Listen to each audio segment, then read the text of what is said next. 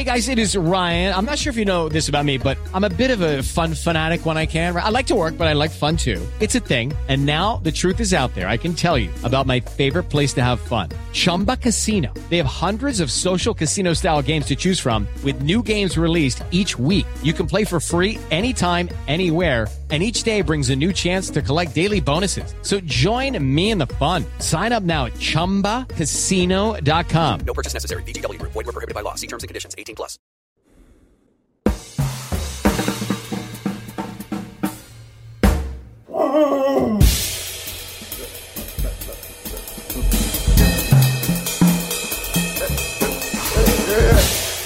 Ladies and gentlemen, uh, Can I please have your attention?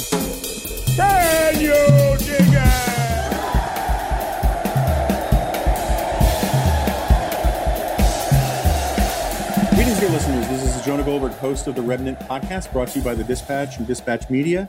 Um, go to thedispatch.com to get all sorts of things about all sorts of stuff and also about the other things.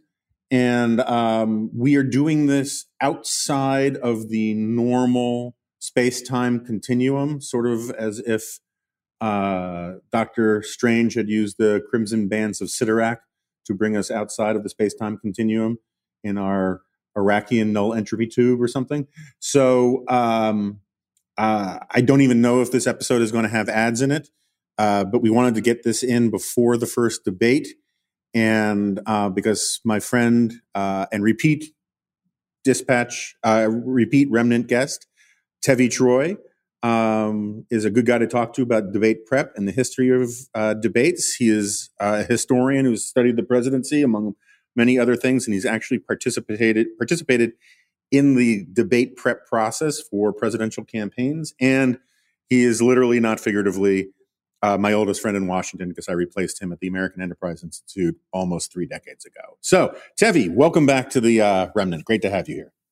Thanks for having me. Uh, the really important thing here is that I have now matched Vin Cannato because I think Cannato equivalence is very important. I don't really want to reach the level of, let's say, the suit your kind of new cool friends like Sasse, but as long as I maintain Cannato equivalence, I'm happy.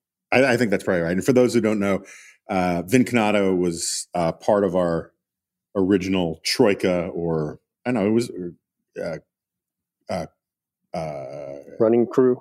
running crew, you know, whatever, um, back in the day. And he's been on a couple times as well. I should also say that you've written a bunch of books. Um, your most recent wasn't Shall We Wake the President? It was, which was the one Fight we had you House. on for? Fight House. That's right. Fight House. First rule of Fight House is forget the title of Fight House. I apologize. Okay, so um, Tev, why don't we start at the at the top and just do big picture um, sort of table setting. What do people need to know about presidential debates? Big picture. Um, how long have they been around? Um, how how long have they been a fixture of American politics, or haven't they? It's a really good point because the debates are a relatively new phenomenon. The first debate takes place in 1960. That's the fa- famous Kennedy Nixon debates. And then they go on hiatus for 16 years. 16 years, there's no debates until 1976 when Ford and Carter, and in a close election, both of them had, uh, I guess, incentive to debate. So they started the debates again in 1976. And we've had them in every cycle since 76 but the format was something that was often negotiated and up in the air. Now we have the Commission on Presidential Debates, and we have this kind of standard format where there are three presidential and one vice presidential, and it's it's kind of set in stone. So you don't have these negotiations. You don't have one side calling the other side a chicken for not wanting to debate. You just have debates are expected and part of the landscape, but it is a relatively new part of the landscape. That's the important point. So uh, I, I guess I kn- I knew it. I mean, I, I knew because it's it's part of the um, the entry quiz to be a pundit about the 1960 debates being the first ones. But I guess I never really focused on the fact that you didn't have them again until 76. Why not have them in 64 or 68 or 72? What was the stumbling block in those things? So I was thinking about this. In 64, Lyndon Johnson has this huge lead, and he ended up winning a, a huge mandate, as, as you know. And so he had little incentive to engage in a debate. It was all downside for him, and Goldwater would have wanted to do it, but I, I didn't see the benefit. 68, very weird year. Things are very uh, on knife's edge, kind of like this year in a way. And they, they just didn't make it happen. It was uh, Nixon, Humphrey, uh, but there were also some side candidates. And 72, again, Nixon's running for reelection, huge lead over McGovern. And again, not real incentive on the Nixon side. So I think in 76 was the first time when the stars aligned and you had both sides seeing advantage to them to debate. Yeah, it kind of reminds me of when in, I think it was 10th grade, uh, Jamie Lindenbaum challenged me to an arm wrestling competition. And it was, uh, it was the first time the concept of uh, nothing, nothing for me to win, everything for me to lose entered into my consciousness. Right. So, I mean, if, if LBJ goes into a debate, what is he going to do? Add five more points to his margin, you know, against Goldwater, or does he have a chance of losing, you know, thirty points? I mean, there's no no advantage there. So, but the presidential debate commission stuff starts. When did you say eighty? Eighty four. So uh, it seems to me that the last uh, debate I remember a fight about formatting was 92. Uh-huh. And that was the one where George H.W. Bush is kind of, uh, I guess, tricked or uh, his, his team agrees to the town hall format. And right. the town hall format, if you recall, was a disaster for Bush. He looked uncomfortable the whole time. He couldn't answer the question from that one woman who asked how the deficit personally affects him. I don't know if I can answer that question because I, I still don't know what it means 28 years later. But yeah. then he famously looks at his watch, kind of showing to the American people, I've got better places to be. And me at the same time, the town hall format was just perfect for Clinton because he emoted and he felt everybody's pain, and it was just a great format for him. Yeah, and everyone was lucky. That's all he felt. I guess I guess because the cameras were on. But I've always had a deep, abiding sympathy for H.W. Bush on the looking at his watch thing. I mean, I if I were stuck in one of those things, I mean, like first of all, even if you were like super into it and super emotive and super caring, you could still look at your watch and be like, gosh, I only had, I only have 30 more minutes of this wonderful thing. Let me make the most of it. I mean, this idea that somehow he wasn't the paterfamilias of the nation because he looked at his watch, I always thought was on par with the the bogus supermarket scanner story that the New York Times put out there about Papa Bush. But um, anyway, we're getting far. But, but look, you're right about that. These moments become indelible when they fit a certain narrative. I mean, the Lloyd Bentsen crack about Dan Quayle, which we could talk about, that was, I guess, uh, you know, a, a tough put down, but it was an extra tough put down because everybody had this belief that Quayle wasn't up to the job. So I think when the moments fit in with the narrative, I think it really makes them more intense and more resonant. Yeah, I mean, like Al Gore's sighing, right? And there was that whole thing, and then there was the one, and I will still I will stand my ground and fight anybody on this uh, with rocks and sticks if I must. The uh, the idea that Mitt Romney said anything wrong with the binders full of women thing, I, I I've yet to meet anybody who can make a substantive case that there was anything wrong with what he had said there. Um, but for some reason, it fit the narrative of which was true that Romney spoke like he learned, you know, conservatism as second language and was kind of he had the Al Gore problem, the animatronic kind of problem, and binders full of women was a weird thing to say, but uh, yeah, and remember at CPAC what he says he's severely conservative. Right. No conservative who is actually conservative would use the modifier severely. Right, right. Although you know, we can also talk about compassionate conservatism, but I don't want to start a fight. So anyway, um, uh, uh, let's get back to the debate stuff. Um, 76 was um, the first it's, it's one Ford after Carter, right. was first one after Nixon, and it was just Ford and Carter. Yeah, and there's an interesting backstory on, on this one because Carter is kind of uh, arrogant about it. He doesn't want to do mock practice debates. He says, "I am not going to go off and practice against a dummy opponent or memorize any cute speeches or anything like that." Ford actually has a full-on debate prep where they play the roles, and Ford's debate prep actually talks about the moment that was the most memorable moment of the Ford Carter debate, which is where Ford bizarrely claimed that there was no Soviet do- domination of, of, Poland. Right, Warsaw and, now free or something like that, right? Right. Wasn't it? And and given a chance to clean it up, he still didn't fix the problem. He he kept asserting that there was no Soviet domination of Eastern Europe. And this actually goes back to the debate prep. There was a guy named William Hyland who was then on the National Security Council, a Kissinger aide, and he pressed this point in the debate prep that this is what we're supposed to say. So Ford was just saying what his preppers told him to say, which eh, eh, you know makes it extra bizarre. Oh, and I, I didn't realize that. What, what, but why? The point that Ford was trying to make and was unable to convey, and I still think is, is the wrong point to make, but it's that the the oppressed people of Eastern Europe don't feel oppressed because in their hearts they yearn to be free. Now, the Wow. easiest thing in the world is just to say, yes, the people are oppressed by the Soviet Union and leave it at that. But he couldn't quite get there. I don't know if it had something to do with uh, Kissinger and hopes for detente, but that, that was a point that he was directed to say. Now, on the Carter side, you know, he made this comment that I quoted earlier that uh, he's not going to stand up and do mock debates or anything like that. But Robert Redford, the actor, actually did come by and sit down with Carter and show him films of the 1960 debates and talk to him about how you should appear in a visual medium. And later, Carter credited Redford and said that Redford helped make him president. Hmm. I'm still kind of reeling from the in their hearts they're free to Poland is free.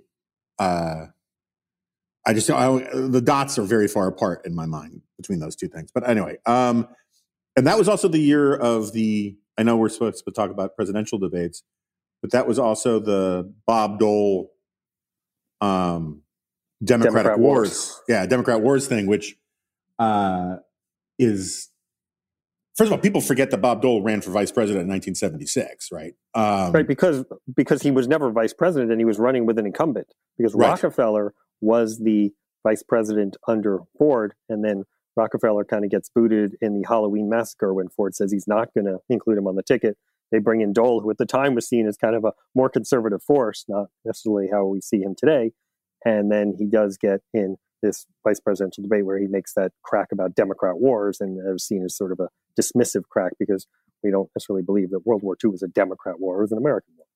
Yeah, talk to Pat Buchanan about that. Um, Yeah. okay, so um, and then it, how much evidence is there one way or the other that the 76 debate actually was decisive one way or the other in the election? I know Ford was, thanks to James, James Baker, at least according to James Baker, um, was closing the gap with Carter. Um, but do we, how much, how much, how pivotal was the debate in that race um, for the actual election results? Yeah, so this is the Baker narrative, and as we know, Baker is very good at talking to the press and putting his narrative out there. Has been doing that for 50 years now. Uh, but the narrative was, and I'm not saying it's wrong, it was that Ford was closing the gap. He was gaining on Carter. He was gaining every bit, every every day, and then you have this debate kerfuffle about the Soviet domination of Eastern Europe, and suddenly Ford's momentum stops for about a week. Mhm. and then it picks up again and he's gaining gaining gaining as you know it was a real squeaker of an election and ford barely lost but he did indeed lose. And so the baker team seemed to say that if we hadn't had that problem that week where we kind of froze or if we'd had more time maybe we would have won the election. Kind of unknowable. It is kind of amazing that that race was so close, given the givens about Watergate and Nixon and all that.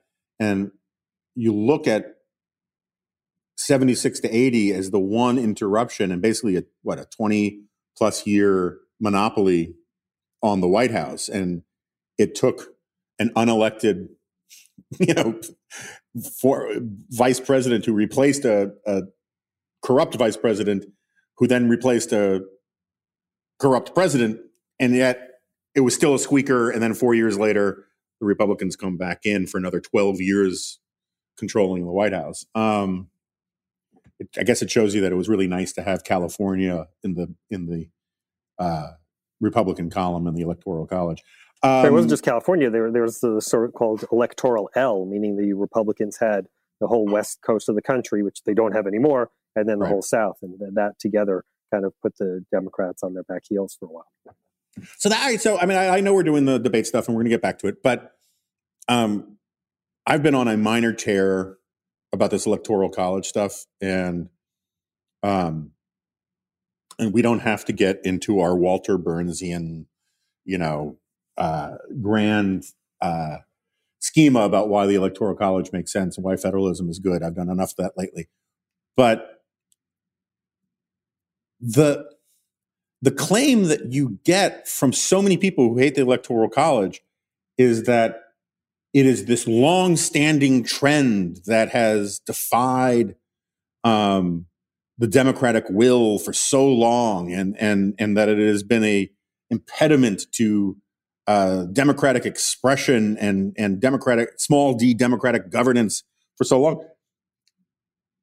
Barack Obama won the Electoral College twice, right? I mean, um, and if you look at the long sweep of the last 30 years about the migration of what states are Republican versus what states are Democratic, the thing that's shocking isn't the stability of the Electoral College coalition, but the transience of it, right? I mean, the upper Midwest was once the staple of the Democratic, you know, coalition, and now that's moving red. And the West Coast was once the staple of the Republican coalition, and that's moved, that's long since moved blue. Um, I just don't get where these people are coming from when they say that that um, this has been this long-standing trend in American politics that shows this this lock of polarization for so long. When the states in each column seem to keep moving. I mean, what am I missing? I don't think you're missing anything. These people are missing a, a sense of history and b a sense that these things do transition over time.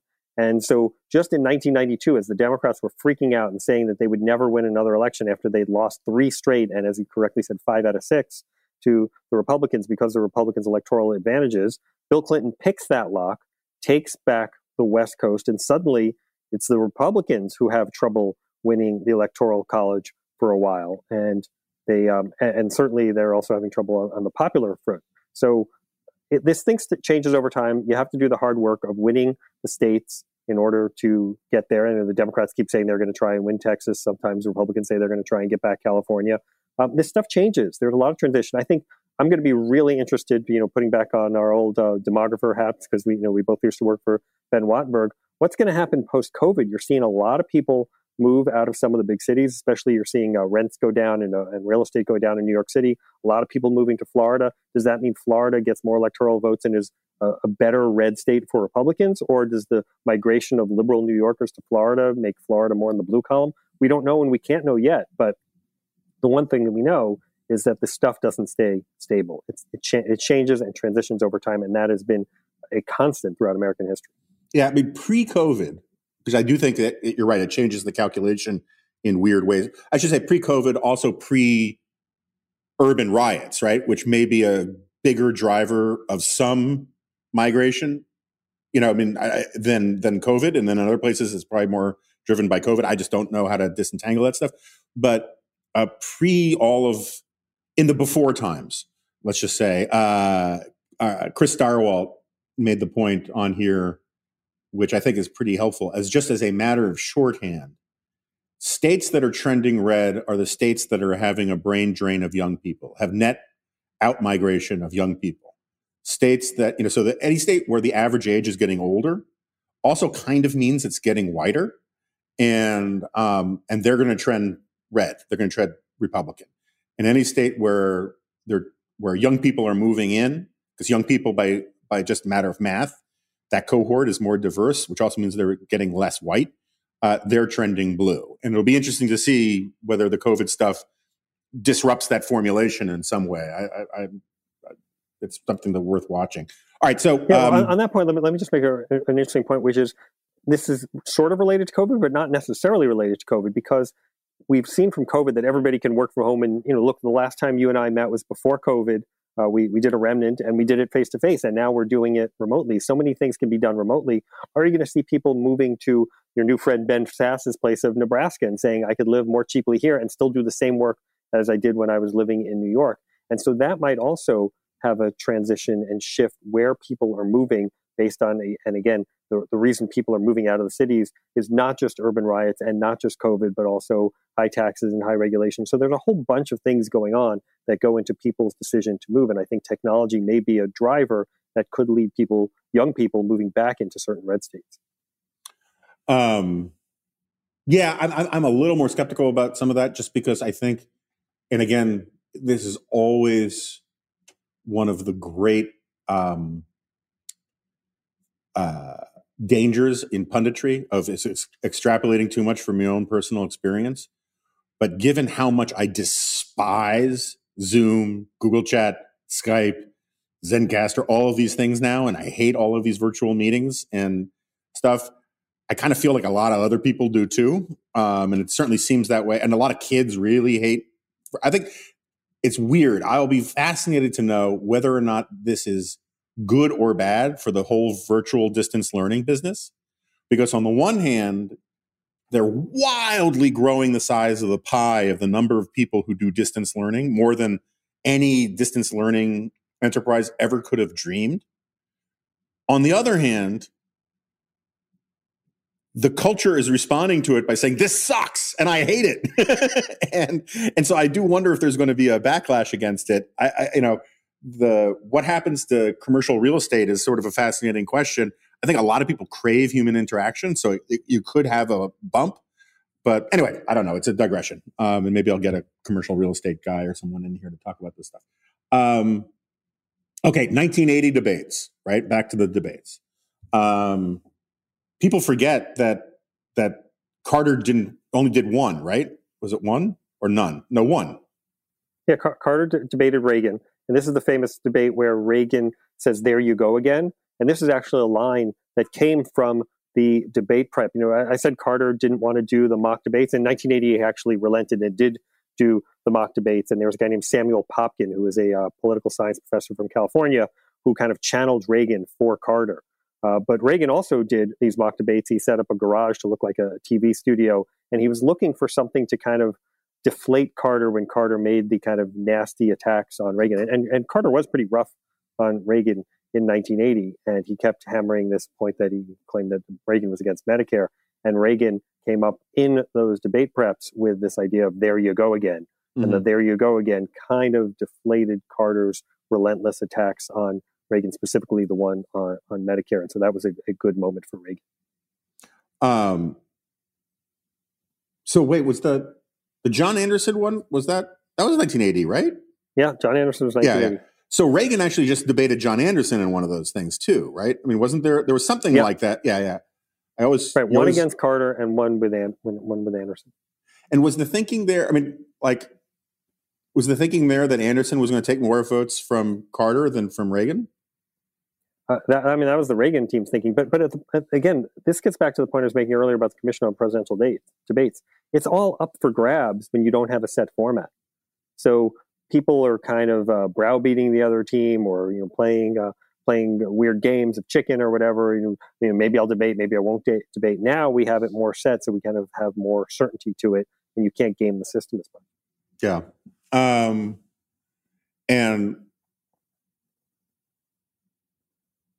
we don't think though that the i mean given that carter was history's greatest monster um, we don't think that the, that debate was necessarily super decisive right um, it was um, or do we i mean is what, what is the conventional wisdom about how important that the 80 debate was I think it helped. I don't think it was dispositive. So I, I think it was helpful to Reagan in kind of diffusing Carter in that moment in, in Carter's attacks and showing that Reagan was kind of a, a, a genial guy.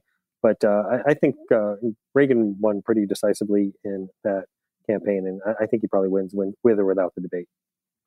Um, okay, and then there's 1984, um, which probably has one of, at least up until recently, I would say was probably one of the most famous comebacks. Um, um actually, when you think about it, Reagan has at least three major famous comebacks that you know I paid for this microphone, which was a primary right, debate, which is primary debate, yeah.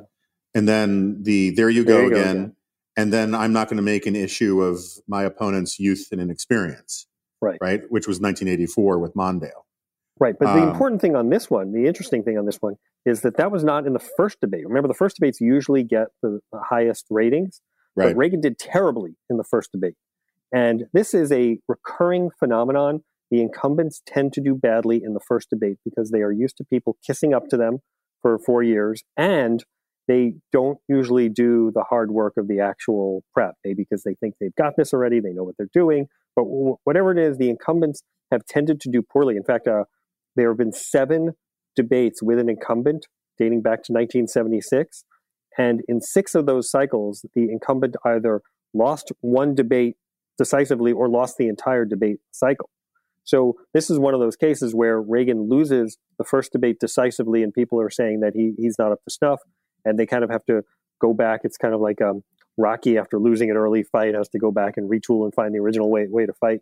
And so Reagan is having these debate prep sessions in the executive office building uh, with David Stockman, who was a 33 year old congressman, becomes OMB director, and he is just hounding Reagan. I mean, just humiliating Reagan, just beating the tar out of him.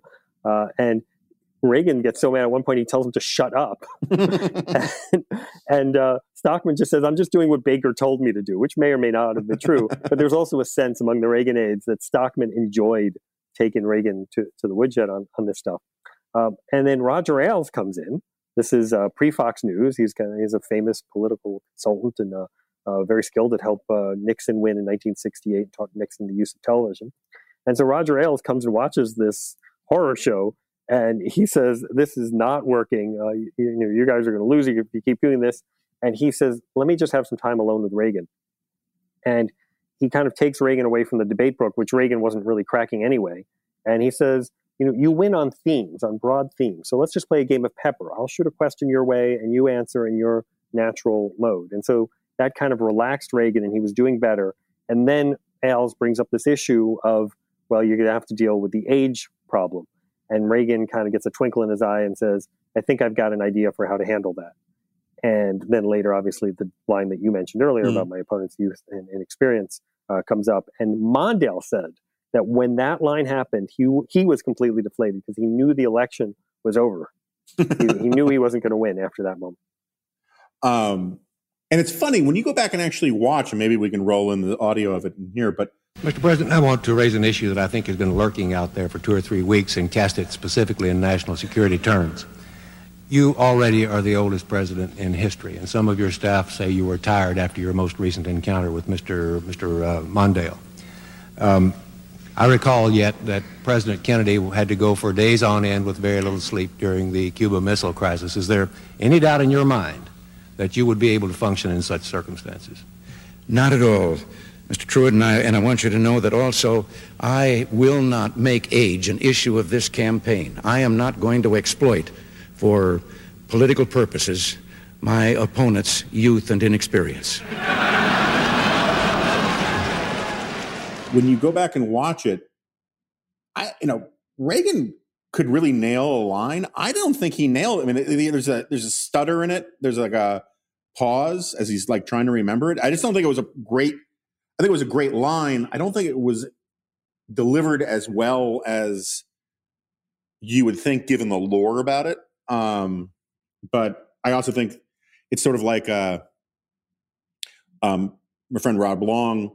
You know, he talks about this that we are now so used to faster paced television and editing and all that kind of thing that when you just go back and watch old stuff, it just seems slow and more deliberate. So maybe there's some of that going on there too. It's, it's totally true. I try to show my son Miami Vice because I remembered what a cutting edge show it was and how action packed it was, and he was bored out of his mind. Yeah. so yeah, the stuff in the '80s is just not like uh, like TV is today. Um. Okay, so Reagan wins that in a landslide. Uh, wins everything except Minnesota and DC, right? Minnesota being Correct. Walter Mondale's uh, home state, home state, and DC being a hive of scum and villainy. Um, and uh, and then we have 88, where uh, longtime listeners know I've told this story a bunch of times, but um, uh, I told this joke a bunch of times. Robin Williams had that great line about how he wanted to make sex an Olympic sport just to see what the East Germans came up with. Um, I always thought that Michael Dukakis was as if he was designed by a bunch of East German scientists to come up with the worst possible candidate, particularly at the time. Um, so much so that George Bush could actually beat somebody in a in a debate. But let's let's talk about that for a second. Yeah, so so that's a really good point in terms of uh, the East Germans and the design because Dukakis really had an all star team of debate prepsters. I mean, he had um, Robert Squier and Susan Estrich and Ted Sorensen, Tom Donilon, who later became national security advisor for Obama. Um, Bill Bradley, Mario Cuomo, Bill Clinton made appearances in the debate prep, and they were all giving him advice. And it's really interesting that Dukakis's briefing book had a very tough anti-crime answer because you know Dukakis was having trouble on the crime issue because of Willie Horton, and it said it was one of the mandatory points that Dukakis had to make. You must make this answer. So he was told you had to deal with the crime issue, and it even had um, Dukakis supposed to talk about the mugging of his late father and the death of his brother in a hit and run. But when it came down to it, and Bernard Shaw asks that question about what happens if your wife is horrifically raped and murdered, he just gave the kind of dull technocratic answer. He didn't make any of the prepared rejoinders he was supposed to make on that specific answer on being anti-crime that he had prepared for. And it was that moment that really killed Dukakis. And you say, oh, well, you know, it's amazing that George H.W. Bush was able to win a debate it's not that he won the debate so much as Dukakis lost it, and he yeah. lost it on a point that he should have been ready for, and that he was supposedly ready for. Yeah, I mean, it was just a, a colossal, unforced error that fed perfectly into the, the you know, as we were saying before, the the thematic criticism of the guy that he was this bloodless bureaucrat who read Swedish land reform books at the beach, which apparently was true. Um, um, but the trying to remember. So that was also the year of the zinger with with with, right. with That's, Quayle, right? That's right, which is probably famous. the more me- memorable moment of those debates. Yeah. Um, and, and, the interesting thing here is again, this also comes out of debate prep because there was an Ohio congressman, not really well remembered, named Dennis Eckart, and Eckart played Quayle, and he even gave some kind of silly quote to Time about how he's playing quayle by wearing a golf sweater and putting a golf tee behind his ear and sw- swinging a putter around. So I'm making fun of uh, the, the lightweight reputation that Quayle had. And Eckart did what a debate prep person is supposed to do. He actually watched Quayle on the trail and he saw that Quayle would make this comparison to Kennedy, not saying I'm like Jack Kennedy, but he said that I'm the same age as Jack Kennedy. All you guys right. make fun of my age. I'm the same age. And he tries it out on Lloyd Bentsen, who's Dukakis's vice presidential running mate. And Bentsen comes back with a line of, along the lines of, You're no more Jack Kennedy than George Bush is like Ronald Reagan, which is not exactly the line he used, but once the, that came out, they sort of refined it and they come out with, with a zinger. And mm-hmm. the other interesting thing here is that Quayle, I think, was poorly suited by his debate team, which included Bob Packwood, the, um, the former senator. And Packwood stupidly told Quayle that Bentsen was this courteous man who wouldn't be rough on a young senator and you know, don't, don't expect any rough stuff from, from Bentsen. And boy, was he wrong. So uh, sometimes the debate prep folks uh, give you the right answer and you don't do it, like with Dukakis. And sometimes they give you bad guidance and mess you up. Yeah, but I mean, part of the lesson of all that is that vice presidents don't matter, right? I mean, uh, the worst, if, perhaps the worst takedown in vice presidential history, except maybe the 92, uh, 96 race um, with uh, Kemp versus Gore that we'll talk about in a minute. But uh, yeah, per- perhaps the worst moment in vice presidential debate history, and his team still loses. Yeah, and, so and Bentsen's team loses. And you got to give. I mean, it seems to me that the, the lesson of that race, and this is an old thing of mine about how we don't historically elect sitting vice presidents to replace two-term sitting presidents. Um, most vice presidents get the job of president either by waiting to run another one or two cycles later, or because their boss dies, right? But or is you know resigns in disgrace. Um, but I think you know since we fixed the Constitution to have them both run on the same ticket, what eighteen hundred something like that, um, it's only George H. W. Bush and Martin Van Buren who are elected straight to the presidency from the vice presidency, and I think we that the natural patterns of American politics were against George H.W. Bush winning, except for the fact that Reagan was so popular, that Dukakis was so freaking awful. Um, and Bush was so unbelievably disciplined. That was the most disciplined. I mean, he, he can't have liked the Pledge of Allegiance stuff that he did and the card carrying member of the ACLU stuff that he did. Or the tax so, pledge. Or the tax pledge, which we know he didn't like. Um, but all of that hokey stuff, which I think he later sort of semi apologized for, he was told, this is how you win. Eat your spinach, suck it up, and do it. And he did it. And you know, so much so that he was so disciplined on message, message, you know, that stay the course, four more years.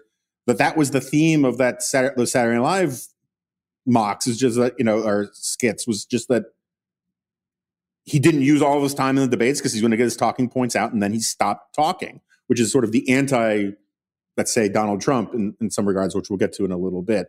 But anyway, I just I, I think it's one of the more remarkable things of how unbelievably disciplined he was.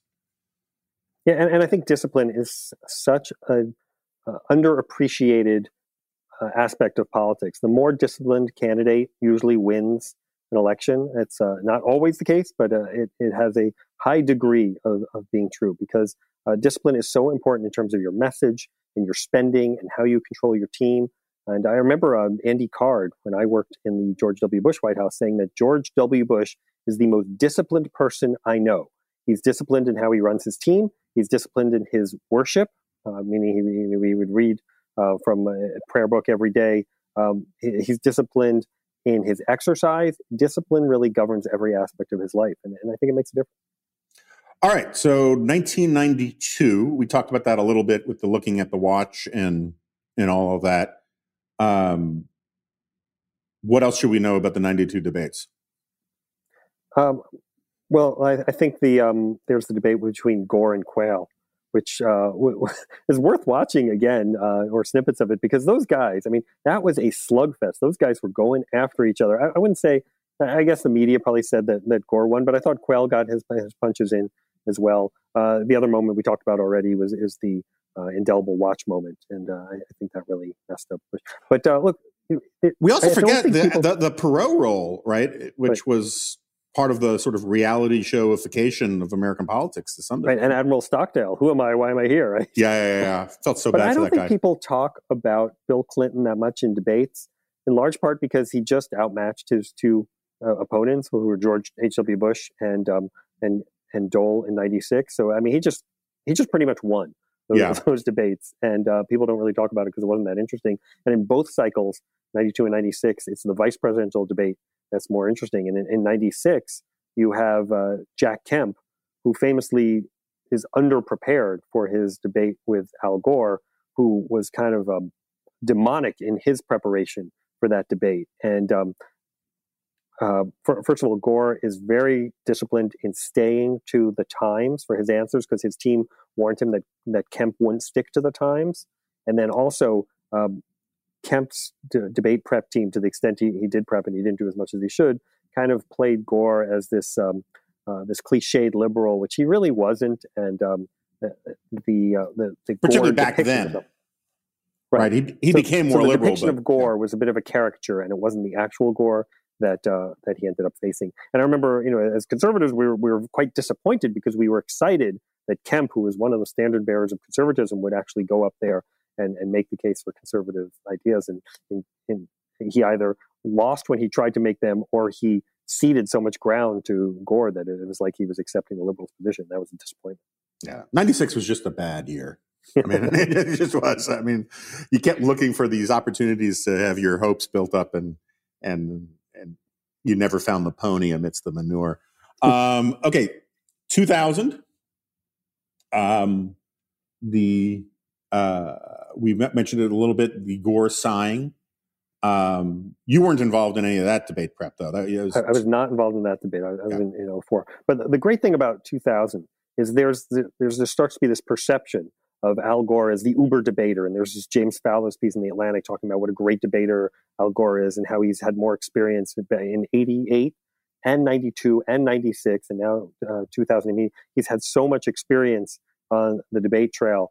And he gets up there and he's just a it seems like a crazy person in the first debate. He's sighing and he's mugging and he's just um, gesticulating and trying just show being dismissive of george w. Bush in a rude way so much so that saturday night live mocks him for it yeah. and that's kind of the most famous part of that c- cycle people remember the uh, the al, al gore um, mock in that in that saturday night live and then he overcorrects because his staff makes him watch the Saturday Night Live portrayal, and then he's kind of robotic in the second debate against Gore. And then he's got to go alpha male again in the third debate. Remember Naomi Wolf and the whole alpha male thing Yeah. in, in 2000. And he, so much so that he stalks George W. Bush and gets in his face. And Rob Portman, who's now a senator from Ohio and did the debate prep, and he, he played Gore on the actual preps with George W. Bush, he stalked Bush and got in Bush's face. And Bush kind of interrupts the moment and kisses Portman on the head. And he says, Rob, he's not going to do that. But uh, Gore, um, but he'd been watching Gore. Portman had been watching Gore. And, and Portman basically says, Yeah, you watch it, he will. And he, in fact, did. And George W. Bush does this great head check. It's really worth watching on YouTube. Gore gets in his space, and Bush kind of looks at him, acknowledges him, kind of head checks him, and then moves on. And uh, it kind of put Gore in his place. So Gore, the great Uber debater, really did not do so well in three debates against George W. Bush, who was seen at the time as overmatched. Yeah, I mean, I remember that moment. I actually wrote this long, sort of jokey "what if" thing for National Review about what if they actually fought because it was there was this moment, you know, when he comes up on him. It's sort of like the high school freshman who thinks he's really tough, who walks up and like the head linebacker of the football team, and the head linebacker is just sort of like, "What? What are you doing?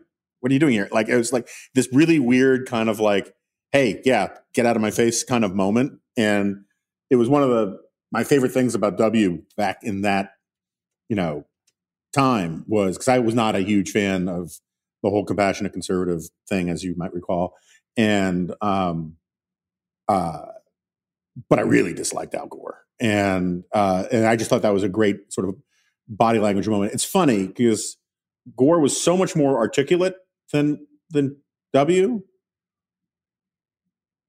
but it kind of is a perfect example of of how fluency of body language is actually sometimes more important than fluency of diction. You know, because Gore just came across so stiff and that whole overreacting, underreacting thing, that's what you get when you've got a very sophisticated Android and you're trying to calibrate the algorithm for lifelike behavior and you can't quite get it right and you turn the dial too far one way or too far the other way. Um, all right, so let's go to 2004, and then we got to kind of start speeding up the cycle a little bit. You, what was it like working on debate prep? Um, uh, who played John Kerry, and why didn't you? Uh, it, it, was Rob Portman played John Kerry. Um, actually, I'm sorry, Rob Portman uh, played um, uh, John Edwards in, in the Cheney debate prep. Uh-huh. and I, I, don't recall actually who played Kerry because one, one of the reasons is that Bush was not so into mock debates. And we saw that in the first debate. He didn't do sufficient prep for it. Cheney did something like 10 actual mock debates for his one debate against Edwards, and he really cleaned the floor with, with Edwards. Bush, I felt underprepared for his first debate with, with Kerry and didn't do great. He, I think, stepped it up and did better in uh, in the next two debates and kind of held his ground sufficiently that uh, he, he was able to to win the election. But uh, but Kerry really uh, gave it to him in that first debate. Um, and in terms of, of, speeding it up in the subsequent cycles, uh, the interesting thing about looking into the debate prep is we actually know less about the more recent cycles for two reasons. Number one is on the Democratic side, uh, Ron Klain is this guy who does debate prep for every Democrat pretty much for the last 20 years. And he's very tight lipped about it. And he, he just really doesn't uh, like talking, or he says he doesn't like talking about it. And the first rule of debate prep is we don't talk about debate prep. And so we just don't know much inside stuff right now. Maybe when his memoir comes out in X years, we'll, we'll know more. Um, but in general, the debate teams don't talk as much about this stuff in the immediate aftermath. And so you have to wait some time for the historical record to become, become clearer. So I'm happy to talk about you know, the, the, gist of what happened in subsequent debates, but you, you just mm-hmm. don't have this kind of inside scoop that I've been giving because it's just yeah. not that information is not available to them. Um, and it's my rec, I mean, correct me if I'm wrong. My recollection was that Bush, Bush, as you would suggest, lost the first one, won the second one, and kind of tied in the third. I mean, that's the what's my memory, but I haven't. You know, I could be wrong about that. Yeah, I mean, you know, this whole question. This is also an interesting question. It's worth talking about. Is what's a win and what's a loss? Uh, it's not clear that there's a, you know a, a, standard, a fair standard for judging. My, my general rule of thumb is if the candidates actually tie, the media will call it a win for the Democrat. Mm-hmm. And if the uh, Democrat loses, they'll call it a tie. But Twitter has, I think, changed that a little bit. because it used to be you'd wait 90 minutes for the grand pronouncement from George Yeah. Stephanopoulos or someone like that who's, who's, who would say who won the debate. But now with Twitter, in the, in the Romney debate in 2012, people were saying, oh my gosh, Romney's winning this debate within 15 to 20 minutes. Um, and it was clear that, that Obama uh, di- didn't seem to have it that night. And so w- when the grand pronouncers come out 90 minutes in, they had seen so much stuff on Twitter that Romney was winning that it was hard for them to say, oh, Obama held his own because he clearly didn't. And I was um, a, a Romney surrogate in the debate spin room in Mhm. 2012. So, you know, you have those big placards that say Troy or Gillespie or whatever, whatever the name of the, the spinners were. And we kind of streamed out as soon as the debate was over and we went into that, that spin room all kind of puffed up and ready to go. And the uh, the Obama people didn't come out for a really long time, like an uncomfortably long time, because you got the sense they were trying to get their ducks in a row and figure out what to say after that debacle of a performance. Yeah, Um, yeah. No, I remember that then- was bad. Yeah, but then then the interesting thing is that uh, Karen Dunn, who was one of Obama's debate preppers, said to him about Romney, "You've got to go punch him in the face," meaning you've really got to go after him in the next two debates. And I think Romney stepped it back because he thought he had done so well in the first debate, he didn't have to be as aggressive, and I think that was a mistake. And then Obama was much more aggressive in Yeah. debates two and three. Which one was the uh, 80s called They Want Their Foreign Policy Back? That was the third one. And Yeah. Romney was intentionally trying to look presidential and not get in a knife fight with Obama. And I think that was a mistake. Um, but, you know, Romney was right on the larger point that Russia is, is, you know, our, he said number one geopolitical foe. I mean, now maybe China may be the number one geopolitical foe, but uh, both of them are geopolitical foes that we have to worry about. And I think Obama was overly dismissive in saying the 80s called they want their foreign policy. Yeah, and also that was which and which one was that the same one where Candy Crowley basically That was number Did- two. the the spot fact check about the Benghazi thing and got it Right. wrong? Right, and but also it seemed I've never gotten the the final uh, definitive thing on this, but it seemed like she was kind of in cahoots with uh, with Obama because Obama seemed to say, "Candy, can I get that fact check?" Like he knew she had it there. And Yeah, that seemed like a weird moment. yeah, yeah. All right, so um, looking forward, right? We've already heard that Trump does not want to do prep, right? And um, we've already heard that um, you know the Trump campaign has got the self. They're playing catch up now, where they've been saying for so long that uh, Biden is this drooling, un- mentally unfit mongoloid who can't doesn't even know where he is or whether he's alive. And now all of a sudden they're like, "Holy crap, that's a mistake," because we're lowering expectations. So now they're saying, "Well, he's been this great debater for forty years," in which there's a contradiction there. Um, uh, where do you see? If uh, let's put it this way, going just from historical precedent, you'd expect Trump to have a bad night, right? With all other things being equal. Yeah, given first- that the the incumbents, as I said, seven incumbents up there, and six of them probably lost their first debates. Um, Bill Clinton being the, the exception. So uh, it's usually not a good night for the incumbent because they're so used to people kissing up to them. Uh, the second thing is, it's true, Biden has 40 years of experience with the these debates, but we've seen different Bidens over the years. Yeah, I mean, that, that guy has morphed and evolved over time. Um, in 2012, Biden, I thought uh, he really got a, a victory against Paul Ryan. I thought that he was acting kind of like Gore did in 2000 with the mugging and the uh, gesticulating and, and kind of get, trying to get under Ryan's skin. And I thought that the media would call Biden out on it like they did Gore in 2000. But I think maybe it says something about the, how the media had, had changed over those 12 years that they all said, yeah, Uncle Joe really gave it to him. And they were very happy with uh, Biden's performance and, and it was seen as a, as a win for Biden. Yeah, so I mean, the media Biden can do wanted. Obama to win so badly. You know, I mean, I think that's a huge part of that. Right, but they did call Gore out in 2000. You know, I'd say they were generally pro Gore in 2000, but it seemed like in 2012, Biden did the same exact things, but he didn't get called out on it. Yeah, but the difference is there. I would also argue is that getting back to my point about body language being important. Biden's mugging and gesticulating and stuff seems like it's coming from a fairly normal bipedal carbon-based life form, while Gore's doesn't, and so it, it I think it just communicates differently. But I mean, I, I could be wrong. That's a- That's a great point. One's organic, the other seems constructed in a lab. That's right. I mean, you know, the synths always mess this stuff up. You know, and and, and I'm only being, I was going to say half facetious, but it's really only ten percent facetious. Um, you know, we were talking about Ailes earlier. Ailes was famous for this, where when he was a consultant for television networks, television stations, he would fly into some local market the night before. He would turn on the local news and he would keep it on mute and just watch the body language. And then come in the next day and say, okay, here are the people you need to fire. Here are the people who are good and all that kind of stuff. And it didn't matter what was actually coming out of their mouths. And uh, Ailes did that at Fox for, you know, he kept the TVs on all day on mute. But it, part of his test about who was good and who was bad was who made you want to turn up the volume to see what they were saying. And I think that sort of is a similar insight about politicians is that if you can carry yourself in a way that makes you seem alpha ish, uh, it's more compelling. And I, I, I honestly think that might be an advantage for Trump in these things, but we'll see. Yeah, we'll see. I mean, it's one of the more unpredictable debates, I will say. And, uh, you know, I, I, like the me- I know the media and the pundits like say, "Oh, this is unpredictable. We don't know what's going to happen." Usually, you kind of do, right? Yeah. You kind of know who who's got what. But in this, we've seen varied performance, hugely varied performance from Biden this entire cycle. Sometimes he seems like he can't get a sentence out, and then sometimes he seems uh, quite articulate.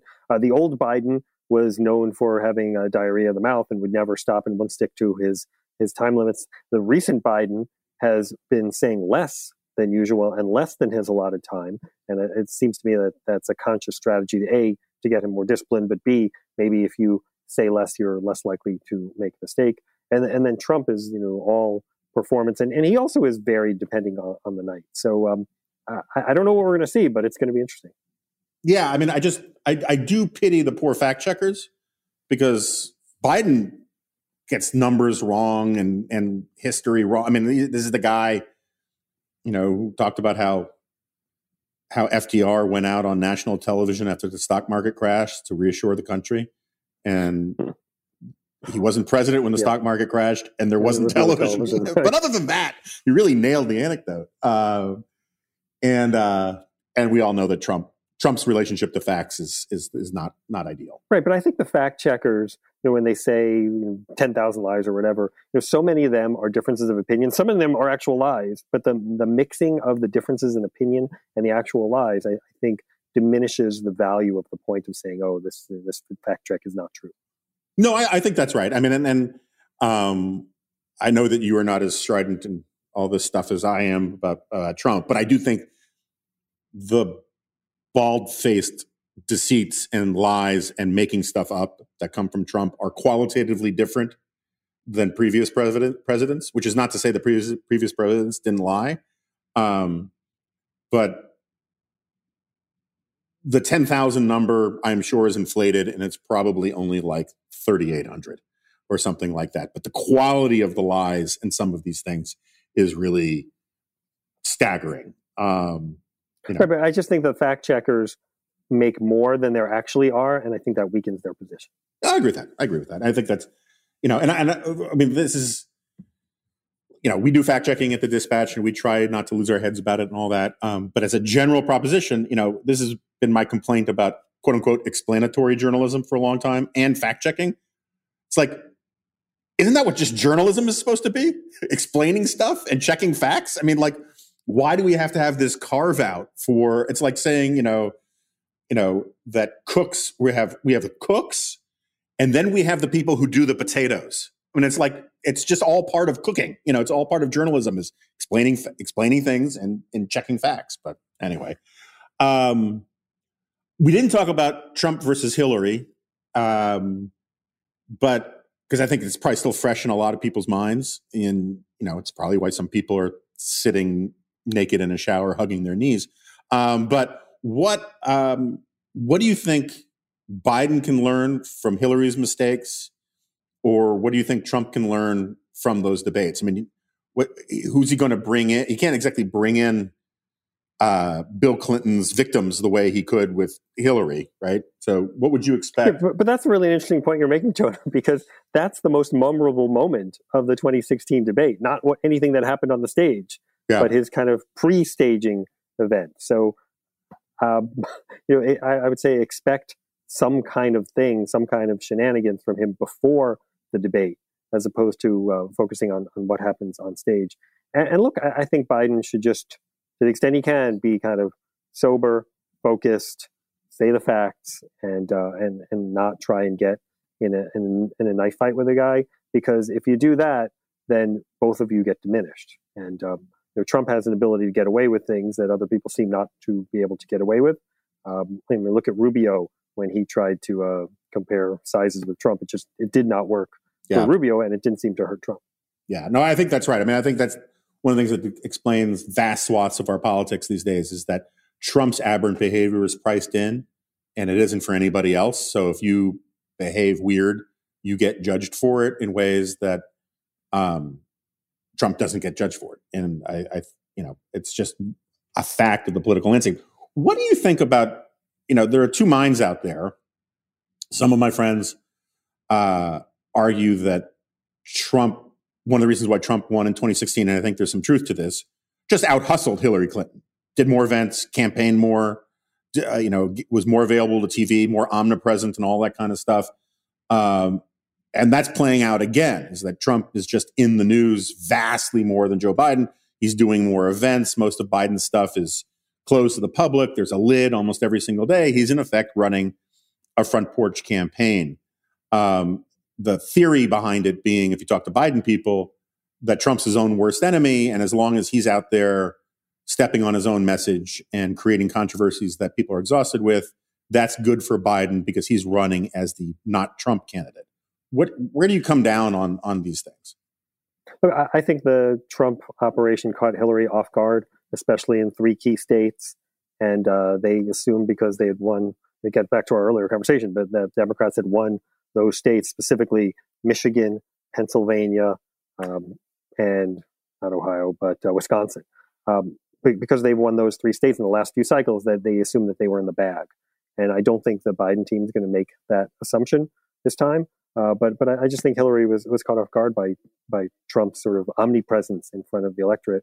Um, I, I, understand that Biden is doing fewer events, but I, I, think that they will have more focus on some of the states that uh, that that they thought they had in the bag. So I, I, think that might be mitigated to to some degree. But look, if, if you want to have a debate or a conversation on which candidate looks more tired, uh, yeah, Biden looks more tired. There, there's yeah. no, no doubt of that. But I don't know if that wins the day. Um, and do you have a gut feeling on? I mean, I know there's a lot of political science out there on this, but do you have a gut feeling on whether or not the traditional GOTV stuff matters anymore, particularly during COVID? You know, there's this debate among the Biden camp about whether they're going to do door knocking or whether they should do door knocking. Uh, Trump team is doing door knocking now. Apparently, the Biden team's catching up with door knocking, and then there's the perennial debates about signs, you know, yard signs and all of that. Um, do you think that that that stuff, particularly in the during a pandemic, still matters? Yeah, this is the kind of stuff you don't know, and you don't know until after the election. So um, we didn't know that Obama was uh, brilliant in use of Facebook until after the election in 08, and that Bush was great in micro targeting until after. Um, you know, people talked about it. Oh, Bush is doing this, but you didn't know that it would win the day. So we'll see. I think it's a, it's a. I think a lot of young people will be very happy if door knocking is proven to be ineffective because the whole idea of going to an unfamiliar neighborhood and knocking on that scary house with the barking dog is yeah. um, you know is something that uh, has scared a lot of young people in, in politics for many years. So um, maybe that will be a thing of the past. Yeah, but that, that builds character. Yeah. Um, all right, so uh, we need to start wrapping up. But uh, what are you going to look for in like if you were going to make a bingo card for things to look for in the in the at least the first debate what would you be looking for i'm going to look to see if uh, biden can stay within his time limits which uh, i think he will i think if biden has kind of blank moments does he uh, kind of lose focus um, and, and just how um, what his eyes look like does he look like he is there i mean he seemed there the night of the dnc he seemed there the night of the uh, bernie sanders debate um, now the Bernie Sanders debate, I thought he did well that night. But on the other hand, Bernie Sanders was kind of playing with kid gloves. Um, how rough is Trump going to be? Is Trump going to try and do disruptive things to get under his skin? And um, and and does Trump want to be there? Right. Often the sense of incumbent presidents is that they don't want to be there. They're beneath it, uh, or it's beneath them. And um, I think you'll tell you could be able to ter- tell early on how unhappy Trump is to be on that stage, or whether he's relishing it. Yeah, I mean, I do. I do think there's a real danger for Trump. Remember the Al Gore thing we were talking about earlier, where he got up in W's grill. Um, on the one hand, knocking Biden off of his game and making him seem like a out of touch old man, you know, having make forcing him to have a Stockdale moment would be great for the Trump campaign, and I guarantee you there are people in the White House who are pushing him for that. On the other hand, if you go for that and it fails, that's a really bad look. It makes you look like a bully and a jerk, even more so than normal. Um, and I could see that going either way. And I could see it. I I could see the attempt paying off and working for Trump, or I could see it failing horribly. And then Trump's, whenever he screws stuff up, spends the next three days making, you know, saying I meant to do that and making it worse. Yeah, no, it, it's definitely a high risk approach. So, uh, but I think it helps Trump that he's similar age to Biden, right? If you have a 40 year old trying to disrupt an old man, that can look bad. And, and actually, uh, it reminds you a little bit of the Mondale Reagan moment. Mondale was, I guess, 56 at the time. But, yeah. you know, he wanted to make the point about the old man thing and, and that Reagan was older, but you couldn't overdo it. Yeah. Yeah. Oh, I guess we should just say, uh, and what do you expect from the uh, the vice presidential debates? um, look, I, I think uh, Pence did a good do- good job in the last debate. Um, obviously, there's this thought that uh, Harris is uh, you know for a former prosecutor and she's very good. Uh, yeah, I, I, didn't I didn't think she wore well in the uh, in the campaign, you know, which is why one of the reasons she she left pretty quickly. Uh, but I'm sure that that debate will be more substantive and have less shenanigans than mm-hmm. the, the Trump Biden. Yeah, I, I, think Harris is a bad pick for basically those reasons. I don't think that she's going to turn out a lot of the black vote. Um, if she was really that popular with black voters, she would have done better in the primaries. But they all voted for the old white guy anyway.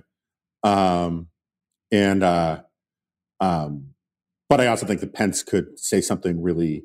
He could have a, a half dozen binders full of women moments in, in in the media's interpretation, which is to say, he could say stuff that really doesn't deserve scorn, but will be interpreted as deserving of scorn, which could could hurt. But anyway, um, all right.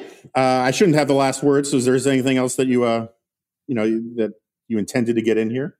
Just, just two points. One is I'm glad we maintained Cannato equivalence, and I think people should go out and buy Fight House. I think both of those things are true. All right, Tevi Troy, thanks so much for being here. Really appreciate it. Thank you. Okay, so Tevi, uh, Tevi's gone, and but he'll always be in our hearts. And uh, it was fun talking to him. Um, and I thought we would just do this debate thing. So we're we we've jumbled around our schedule a little bit to get this out there. And um, I hope people liked it. I hope people found it useful. And um, that's really all I got to say. Uh, thanks for tuning in. Oh, remember, right after, right after the debate on Tuesday night, we're going to do a emergency video podcast thingamabob, what you call it, um, with our thoughts and responses to how it went. Um, and uh, you can get details about all that uh, by going to the, the dispatch.com.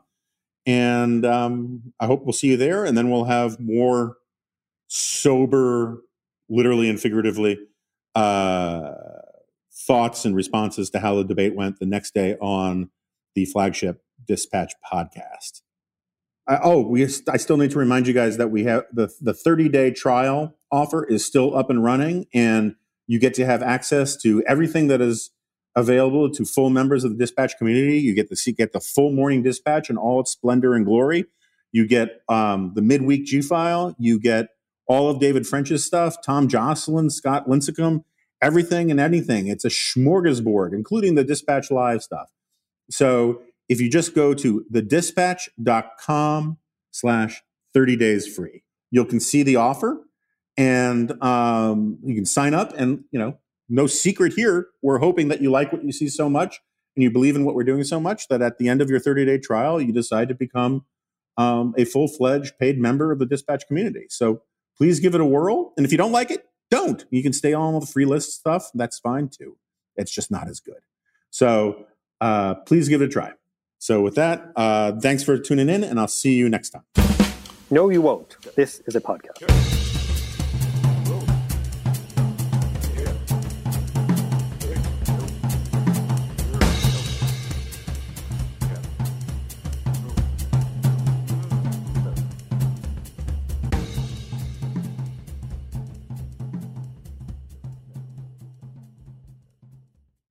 guys, it is Ryan. I'm not sure if you know this about me, but I'm a bit of a fun fanatic when I can. I like to work, but I like fun too. It's a thing. And now the truth is out there. I can tell you about my favorite place to have fun Chumba Casino. They have hundreds of social casino style games to choose from, with new games released each week. You can play for free anytime, anywhere. And each day brings a new chance to collect daily bonuses. So join me in the fun. Sign up now at chumbacasino.com. No purchase necessary. Group. Void were prohibited by law. See terms and conditions. 18 plus.